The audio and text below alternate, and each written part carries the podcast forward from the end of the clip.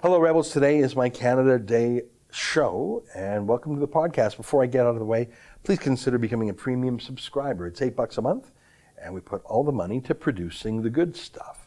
You can get that at the rebel.media slash shows. Thanks. Here's the episode. You're listening to a Rebel Media podcast. Happy Canada Day. It's July 1st, and this is the Ezra Levant Show. Why should others go to jail when you're the biggest carbon consumer I know? There's 8,500 customers here, and you won't give them an answer. The only thing I have to say to the government about why I publish it is because it's my bloody right to do so.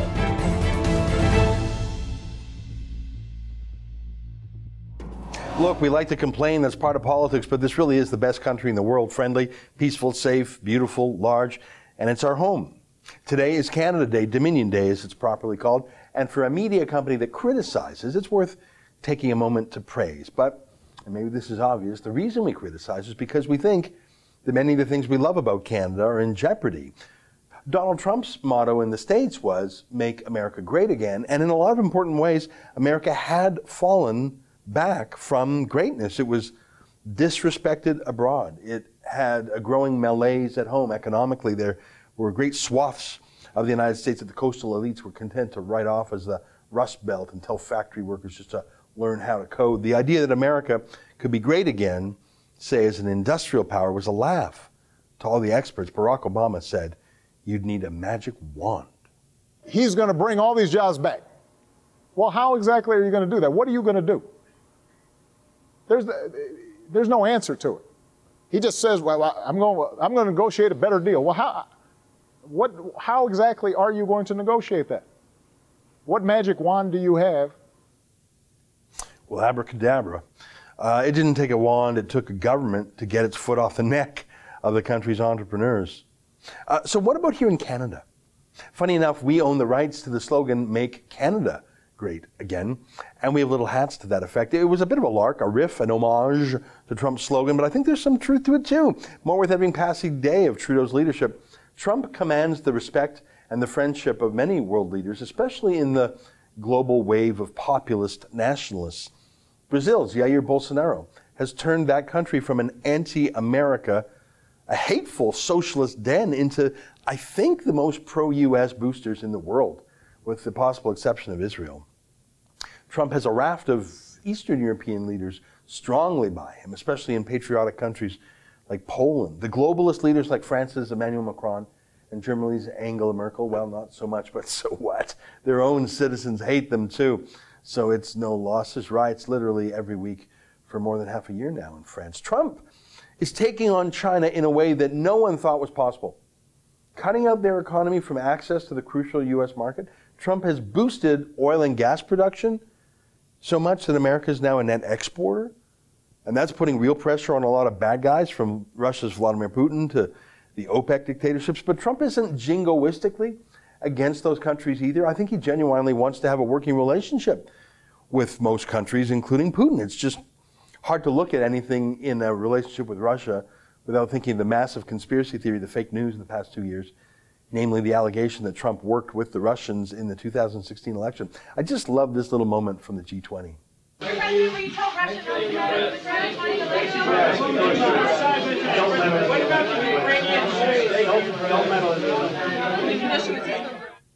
I thought that was funny. And Trump is trying to put together a coalition of more moderate Muslim countries against terrorism and to contain Iran, the same way he's trying to contain and disarm North Korea. So I think Make America Great Again really is a meaningful slogan in terms of trade and energy and factories and foreign affairs. Canada, pretty much the opposite. I mean, did you see this craziness just the other day?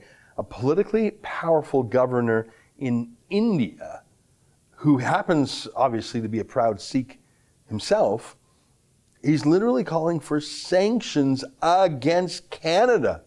When have you ever heard that before?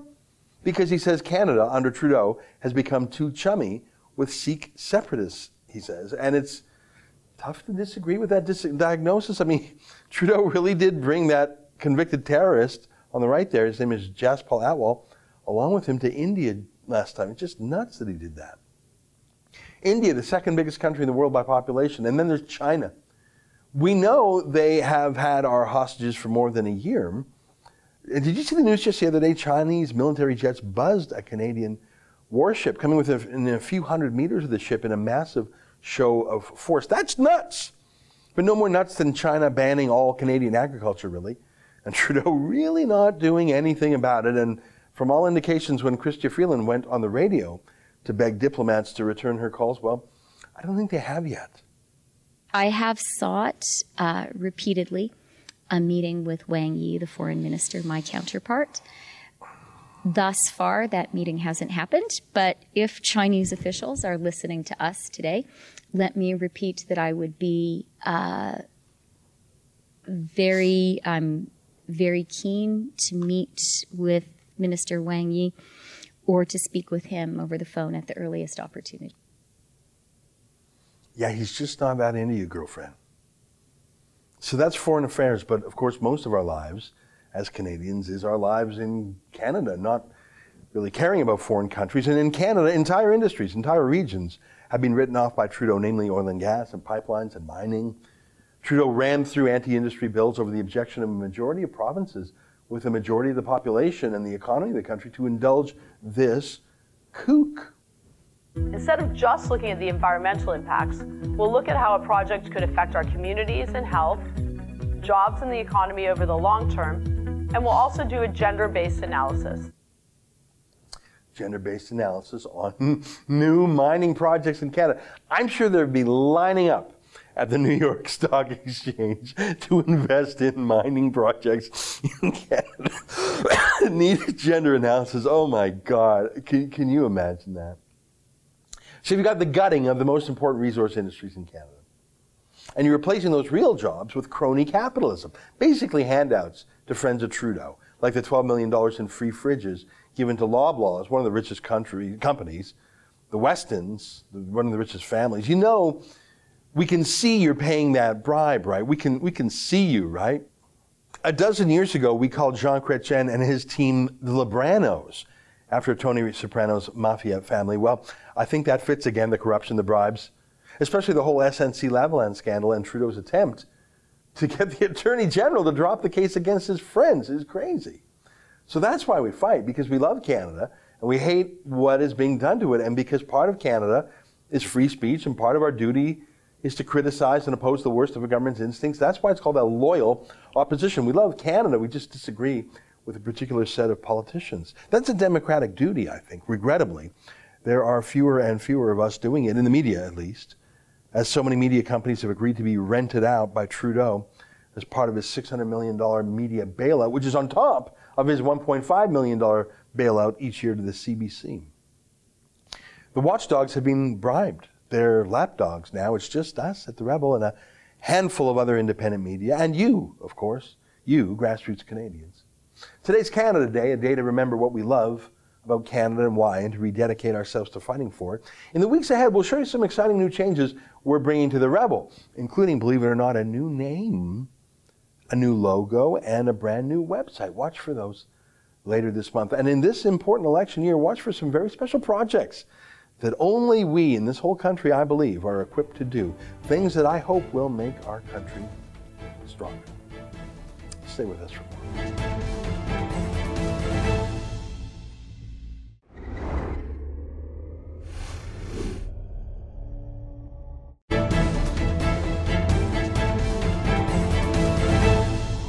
Well, in the last five years, the issue of transgenderism has gone from an obscure fringe to the center of the culture. I kid you not, it was only after a vote by a small committee of the highly political American Psychiatric Association delisted transgenderism as a mental disease that it became a political fashion and then a political requirement, and not just for avant garde Hollywood shows like transparent, not just for Bruce Jenner, Caitlyn Jenner, but in our schools, teaching children of tender years, kids as young as six. And the most troubling story I've heard yet on this file comes from our friend Barbara Kay, columnist at the National Post and the Post Millennial. She has an article a few days ago in the National Post. Let me read the headline to you. It's called When Gender Identity, Education, and Theory goes wrong. And she joins us now via Skype. Barbara, great to see you again. A very troubling story. It is indeed, uh, Ezra. Thanks for having me on. Well, uh, it's our duty to have you on to talk about this. Can you tell me about the family, mom and dad named Pamela and Jason Buffone, if I'm pronouncing the name right? And they have a six year old daughter who we know only as N. She was in the Ottawa Car- Carleton School Board. Uh, tell us what happened to the six year old uh, the six year old girl. According to the mother, uh, and their statement of claim uh, to the Human Rights Tribunal of Ontario. Uh, the child, this is a child that was uh, happy in school, also very comfortable in her biological skin, had never for one second shown the slightest interest in or confusion over uh, discussion about her, her gender identity. So uh, one day comes home from school last January, in fact, and starts and was in a state of some distress. her teacher had told the class. They had started a program in gender studies or whatever, and the teacher had told the class that there's no such thing as boys and girls. She said to the class, girls aren't real and boys aren't real, according to this child, uh, who was extremely distressed over it and uh, continued to be distressed over a period of weeks as these lessons uh, went on. And uh, in fact, asked her parents if she could go to a doctor because she was concerned about the fact that she was not a real girl. So uh, these these parents, of course, uh, very concerned themselves, went to see the teacher. Uh, the teacher defended her program. She didn't deny that she had said this, and she said, "This is this is the way the world is now, and we have to teach." Uh, about these things. This is this is you know in fact um, uh, an educational program I'm doing. I'm sorry you know she didn't even care. Uh, the teacher, the, the, parents had said, "Look, if you're affirming the gender identity of those with gender dysphoria, can you not affirm those who do not have gender dysphoria, who who feel content to be who they are in sync with their biological?" No, that was not her issue at all, and uh, they got no joy from her. The uh, principal backed her up to the hilt. So eventually the parents went up the ladder, up the hierarchy, and ended up with the superintendent of schools, who also uh, defended this program. Uh, in frustration, they uh, did launch this. Uh, they took they took their daughter out of the school, put her in a, uh, a parochial school where she is content. These lessons, uh, gender fluidity is not being taught in this school, and she is happy again at the school. You know, so it's, they launched, it's yeah, just t- to tell a six-year-old that. I mean. Mm-hmm. Children are not ready to handle these heaviest of matters, children are pre sexual. To force such bizarre sexual thoughts on a child is, I would say, tantamount to child abuse. There's so many things we protect protect children from. We don't even we we in fact try and extend the amount of time that kids believe in Santa Claus or the Tooth Fairy because that's exactly. part of being a child. Uh, and not that those are important things, but we, we try and have this age of innocence.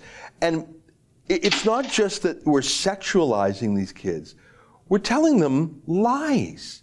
99 yes. point something percent of people are yeah. fine being boys or girls. I'm not even talking about being gay. I'm just saying you're a boy or you're a girl. And so it's not even that this is grossly inappropriate, it's a lie also. It is a lie, but the, what is even more disturbing to me is the impulse behind these programs. I'm not accusing this particular teacher. She's just uh, drunk the Kool Aid because she went through teachers' college, uh, and they're now escalating uh, the intensity of these uh, these ideological fantasies and encouraging uh, teachers to make them uh, front and center as part of their their educational material. What bothers me is the people that made up these lessons. Uh, they are driven, in my opinion, uh, by uh, an impulse of voyeurism. Uh, voyeurism is a wish to see um, sexual fantasies played out in other people, and, and people uh, that have this. Uh, sort of sense of voyeurism with regard to children are very eager to see young children who have never considered anything like sexual desire, because as you say, they're in the latency period, uh, wish to see these children exposed to ideas that where they can see this dawning recognition of something that they didn't ask for they, that they had no wish for, and yet is now entering their thoughts, and they get a kick out of it.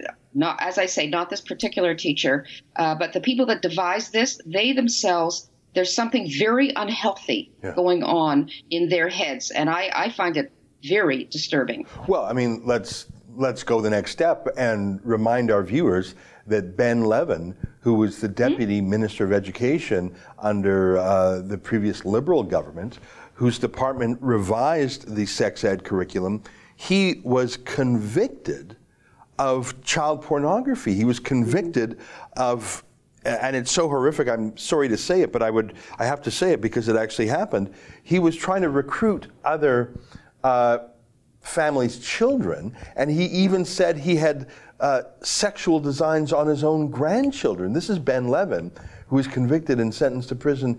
He was in charge of the curriculum for Ontario. Yeah, and you know what? Yeah, everybody said that was, oh, no, no, no, that's irrelevant. It's not irrelevant. It's not irrelevant. There is something uh, unhealthy, very unwholesome at work in a program that targets children for revelations about sexual desire at an age when they should not be thinking. And they do have to talk about sexual desire because you can't talk about certain things like homosexuality without a child understanding what sexual desire is. It's it's so. Gr- I mean, my my first objection is how young it is, but my second is that they're they're what they're telling them is weaponized sexual politics. There's something else in your essay I want to read. Um, you you mention. Uh, I'm just going to read a passage. You say one respondent who wishes anonymity told me her son's story. Um, the, uh, of, of a, a boy who came home one day announced he was quote pansexual and a demi girl. These are these are made up words, by the way. And here's the key part. This is the parent see a psychologist. When she was told the name of the school and teacher, the therapist exclaimed, "You are the seventh set of parents from that class who have come to me with this problem." This is not teaching. This is what the most uh, caricatured, uh, prudish um, accusation. Oh, they're they're recruiting young people. Like the, the the caricature of the sex ed prude was someone who said, "Oh, they're trying to gay our youth, or they're trying to sexualize our youth. They're trying to come for our youth." And people would laugh and say, "Oh, stop being such a prude." I'm sorry. When you have one teacher flip on a bizarre sexual light switch of seven kids in a in elementary school. What else is that? And and It's it's grooming, Ezra. It's grooming, and it's it, it's it's it's turning young minds uh, into uh, it, it's recruiting, and it's also to get them thinking all the time, all the time about gender, sex, gender, sex. That's that's what they're. I call it grooming because.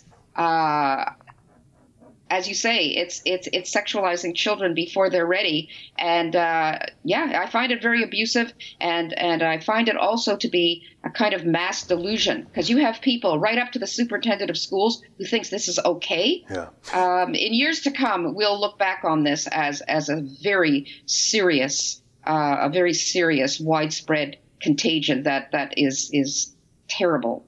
You know, I have a friend in Ottawa who resigned from the board of their major children's hospital there when he saw how they had an, a proactive program to pump these kids like they so these kids come in and instead of talking them down they pump them full of meds to transition children of tender years into boys or girls that they're not. He quit the board. He was of the hospital he was so disgusted with so it's not just mind games they're, they're pumping these children full of meds, and if you dare speak against this, I guess they don't call you an Islamophobe. They call you, I don't know what they A call you. transphobe. A yeah, transphobe. Yeah, that's Yeah. The, that's the new thing. I, I find this deeply troubling. Yeah. Um, when's the pushback? Where's the pushback coming from? I think a lot of new Canadians, uh, new immigrants from more socially uh, conservative countries, I think that instead of fighting in a noisy way, they're just withdrawing. I know that there were some schools, heavily Muslim schools in the Toronto area, where literally hundreds of Muslim kids were removed from the public school over the Kathleen Wynne sex ed. Uh, I see in the United Kingdom, in Birmingham, uh, schools that are 90 plus percent uh, Muslim, they're actually having noisy protests. We have, we're not at that stage yet here in Canada. I think old stock Canadians, to use a phrase, I think that they are too politically correct to put up a fight. Maybe it's newcomers, maybe it's Chinese or Muslim or South Asian newcomers who are going to say, "Don't do that to my kid."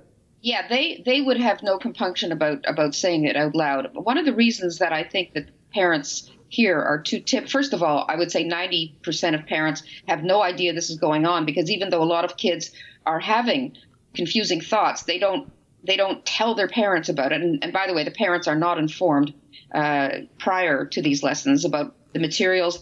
That, in fact, that these lessons are going on, or nor are they informed about the materials that are being used. But even when the parents do know, and even when they are upset about it, they have fears, and, and they're not unreasonable fears, that if they complain, uh, that the schools will, uh, they get very hostile, the schools. And they tell the kids, by the way, they say, your, your parents uh, uh, are not in charge of this, and if you want to, if you want to uh, be a boy at school or a girl at school, you don't have to tell your parents. We won't tell them. And and and more moreover, uh, if some parent does complain too much, uh, they uh, they will threaten to call social services, and they might even do so. And in fact, I know one one person, one mother uh, they, they did call social services. She won her case in the end, but she had to actually go to court over it uh, because she objected to these materials. That is shocking. You know what? You made me think of two things. In Alberta, there was a controversy because they have these gay straight alliances, and those are mm-hmm. typically in high school.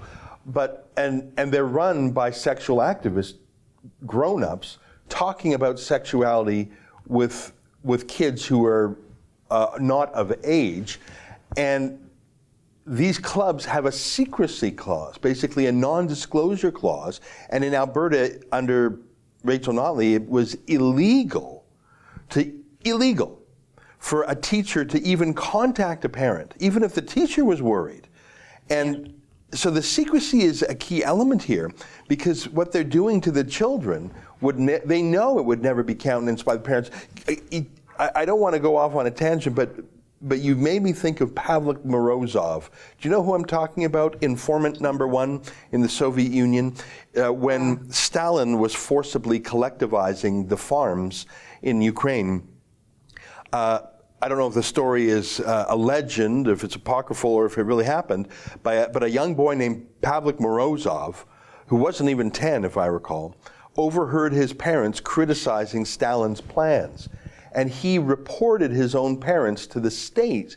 And they were sent to the gulag, and he was given an honorific by Stalin. They called him informant number one. And from that moment on, Boy Scouts in the Soviet Union, the young pioneers, would wear a little lapel pin with the face of Pavlik Morozov, and he was held up as the role model for all Soviet boys. That mm. it is a higher no- noble patriotism to turn your parents into the government for what they say in your own house. That is the highest honor. And this maintained until the fall of the Soviet Union in 1989. For, for almost, what's that? For almost 60 years, the Soviets taught their children to betray their own parents. You gave me a flicker of that when you said they go after the parents and threatened to take the kids away. That's that's informant number one in the Soviet mm. Union.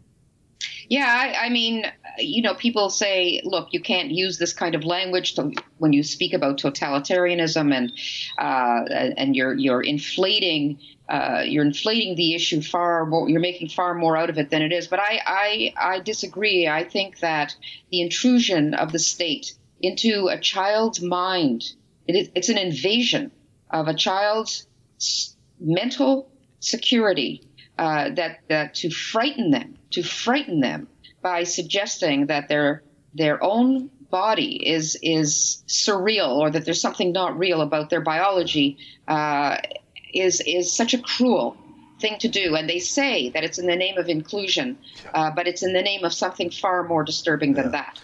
Well, Barbara, you have upset me, and now I'm going to do some more due diligence into my own children's school uh, because who knows? What has been. Yeah. And, and that's the thing is that these things start with the premise of don't tell the parents.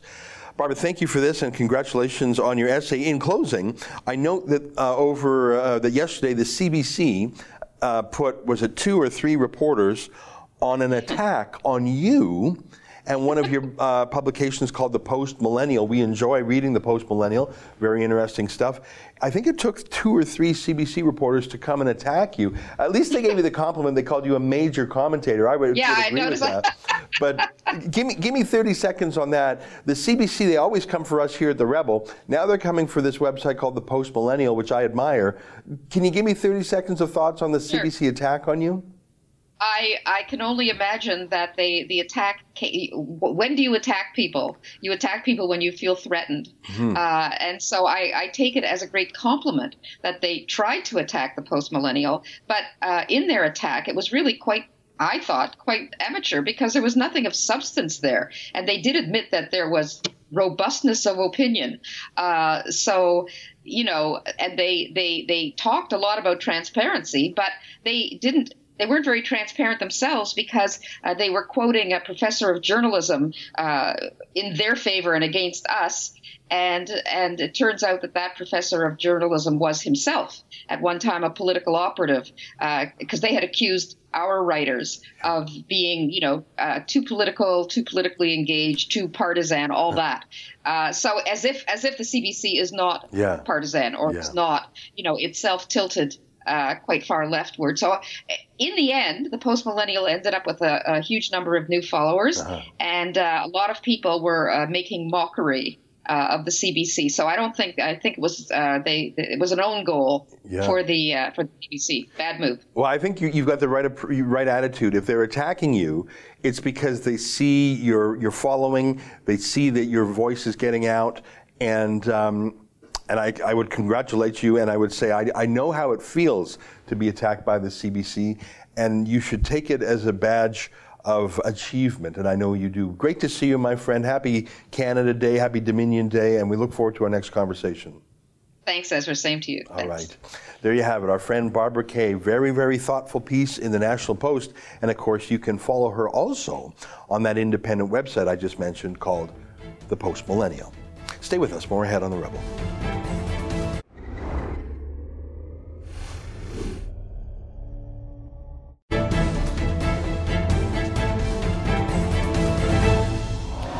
That's our Canada Day edition. Hope you're having some fun, maybe some fireworks, which is a little un-Canadian, isn't it? It's a little too rambunctious, and maybe some barbecuing. Uh, we'll be back tomorrow. Until then, on behalf of all of us here at Rebel World Headquarters, to you at home, good night. Keep fighting for freedom.